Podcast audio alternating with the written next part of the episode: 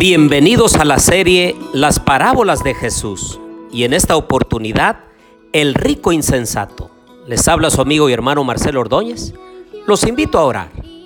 Querido Dios y bondadoso Padre, en esta hora queremos agradecerte, queremos bendecir tu nombre y queremos Señor dedicarnos en esta mañana al servicio de tu santa causa. Ayúdanos, Señor, a encontrar abrigo, seguridad y esperanza en tu santa palabra. Lo pedimos todo en el nombre de Jesús. Amén. Les invito a abrir su Biblia en Lucas 12, 16 al 21. Lucas 12, 16 al 21. También les refirió una parábola diciendo, la heredad de un hombre rico había producido mucho. Y él pensaba dentro de sí, diciendo, ¿qué haré porque no tengo dónde guardar mis frutos? Y dijo, esto haré, derribaré mis graneros y los edificaré más grandes, y allí guardaré todos mis frutos y mis bienes. Y diré a mi alma, alma, muchos bienes tienes guardados para muchos años. Descansa, come, bebe y regocíjate. Pero Dios le dijo, necio, esta noche vienen a pedirte tu alma, y lo que has guardado, ¿de quién será? Así es el que hace para sí tesoro y no es rico para con Dios. Esta parábola sigue después de una declaración que está en el versículo 15. Y Jesús les dijo, mirad, guardaos de toda avaricia, porque la vida del hombre no consiste en la abundancia de los bienes que posee. Y es que aquí el Señor no quiere decir que el que es rico es malo, o el ser rico es incorrecto, sino más bien el problema está en donde cada uno tiene su corazón. El problema del ser humano es que entre más tiene, más quiere.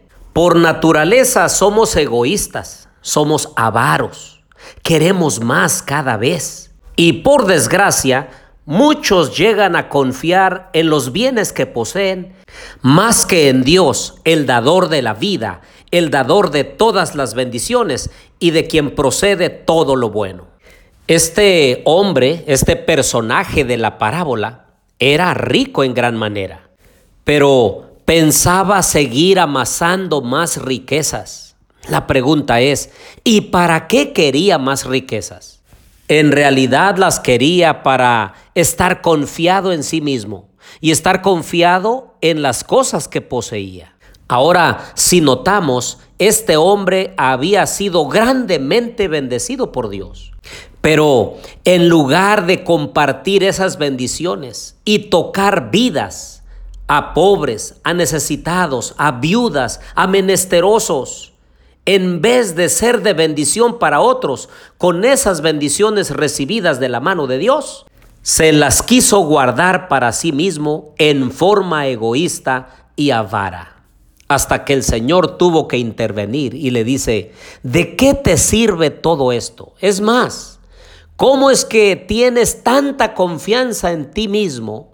Y entonces dices, alma, muchos bienes tienes guardados para muchos años. En realidad, estaba seguro de que iba a vivir todos esos años para poder gozar de las bendiciones que Dios le había dado. Descansa, dice, come, bebe y regocíjate.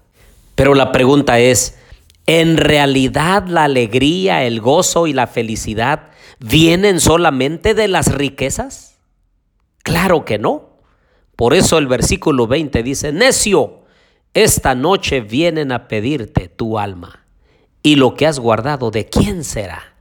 Así que cuando una persona es egoísta y avara, cuando usa los recursos que Dios le da para sí mismo y no comparte, el Señor le llama necio, porque acumula los tesoros solo para sí mismo y no es rico para con Dios. Entonces, ¿Cuál es la actitud que el Señor Jesús desea que tengamos nosotros en nuestra vida? Miren lo que dice segunda de Corintios capítulo 9 y verso 6. Pero esto digo, el que siembra escasamente, también segará escasamente. y el que siembra generosamente, generosamente también segará. Por su parte, el sabio Salomón en Proverbios 11:25 registró, el alma generosa será prosperada, y el que sacia a otros será también saciado.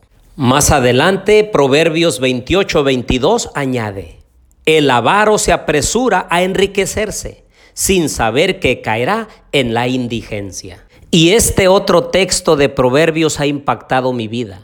Lo que dice en Proverbios 19, 17. A Jehová presta el que da al pobre.